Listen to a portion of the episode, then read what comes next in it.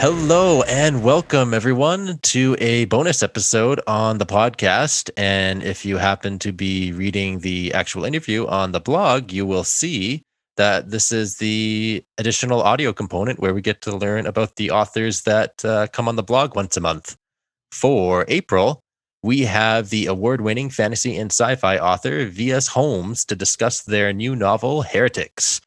And last year, we had V.S. Holmes join us to look into their fantasy world, but this time we're looking into the sci fi universe.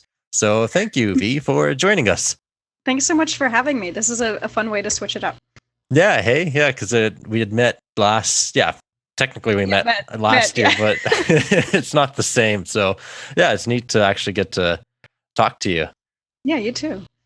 And so I, I find it just so cool that you do archaeology because that was something I wanted to do as a kid. Um, so I'm curious, like, what's the coolest thing you've found well, I mean, cool cool is is a little bit subjective. Um, like, yeah. What I think is cool is probably not what like Indiana Jones might think is cool.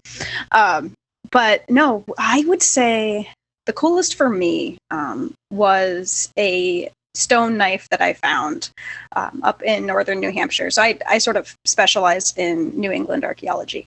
And um, I was doing a, a, rescue project up there. They were putting in a septic system. So we had to quickly go take care of a site that was going to be destroyed. And um, I found a, a, stone knife that was approximately 13,000 years old. Mm. And we were able to excavate it using rubber gloves, so we didn't touch it.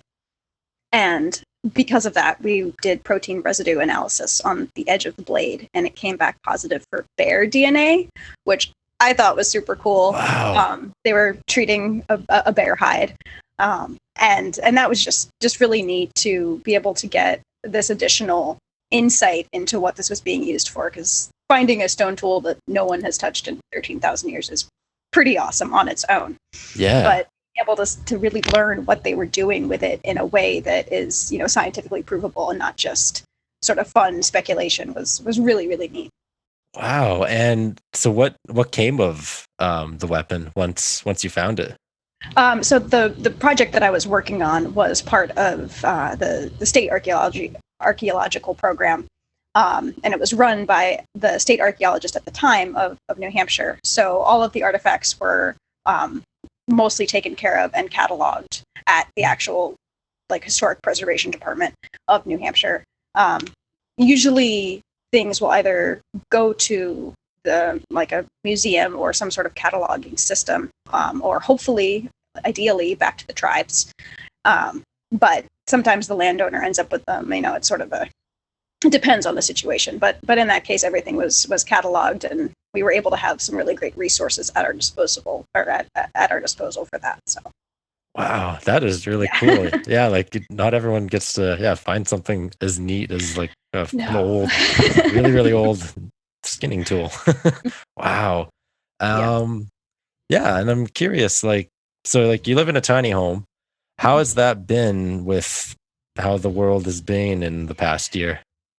Our right? our life is sort of it's really chaotic for the past few years. Um, so we're actually in the process of looking for a less tiny place. Um, oh for, for a variety of reasons. We ran into some legal issues, um, and there's a lot of legal issues with having a tiny house, depending on on where you're living. Um, so we're we're in the process of maybe finding something a little bit more sedentary. um, but yeah, the that's been most most of the issues in the past year or so. Um, and we're also sort of hoping to maybe switch gears a little bit and slow down our our life. Um, I'd like to be able to focus on writing a little bit more and having a permanent place really helps with that. So, yeah, yeah, because um, I, I, I looked into a bunch of research years ago into tiny homes, and in Alberta, it's like you're saying difficult with legal reasons and right, right. for the longest time it's just like where do you put one of those well it's it's hard because you know we we own property but it's it's still there's weird zoning stuff and you know you, you have to have a permanent structure on it and then at that point it's like well just have a home. right, right. Yeah. Um, but no, it was it was a fantastic project, and I was able to work on it with my dad for for five years before he passed, and that was worth every penny and every you know bruise. Um, and and you know I'm, I'm happy that we had that experience so. Yeah so you guys built it just from the ground up hey? Yes yep wow. we bought the trailer and ground up i designed the, the cad drawings for it um, and my dad was a contractor for much of his life so you know he he helped with a lot of the weird fiddly stuff like making a curved roof and a curved door and things like that Oh wow, man. Yeah. Yeah, like that's the best way to do it because then you get Mhm. like you get to really customize and build your own mini dream home without uh exactly yeah. yeah. Oh wow. And yeah, you're not you were mentioning uh just before that you're currently on site, hey? Yes, yeah. So this weird art behind me is is a hotel room um, south of Boston. this is not the tiny house. Yeah, yeah. yeah, we And- actually started this week, this oh, Monday. nice. And what do they have you doing out there right now? Um, we're just doing a, a project for a walkway that's being widened. Um, it's uh, what what I do is contract archaeology. So when people are doing road work or power line work or pipeline work, uh, they'll call us uh, first to make sure that nothing of historical significance is going to be impacted. Um, in this area, it's it's primarily Native American. You know artifacts or remains or or what have you uh, but there's definitely a, a large Euro American component too, because New England and you know. Yeah. Yeah. Nice. That's awesome. Cool. So uh I do want to ask so your new book, Yes. when is it coming out?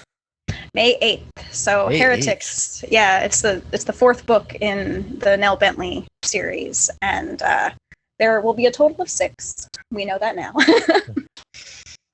Cool. All right. So May 8th is when people will be able to get their hands on it and learn more where uh Nell Bentley goes next. Yes. Um, yeah. Much Any horror. Oh yeah, or horror. um yeah, anything else you'd like to add before uh we close off here?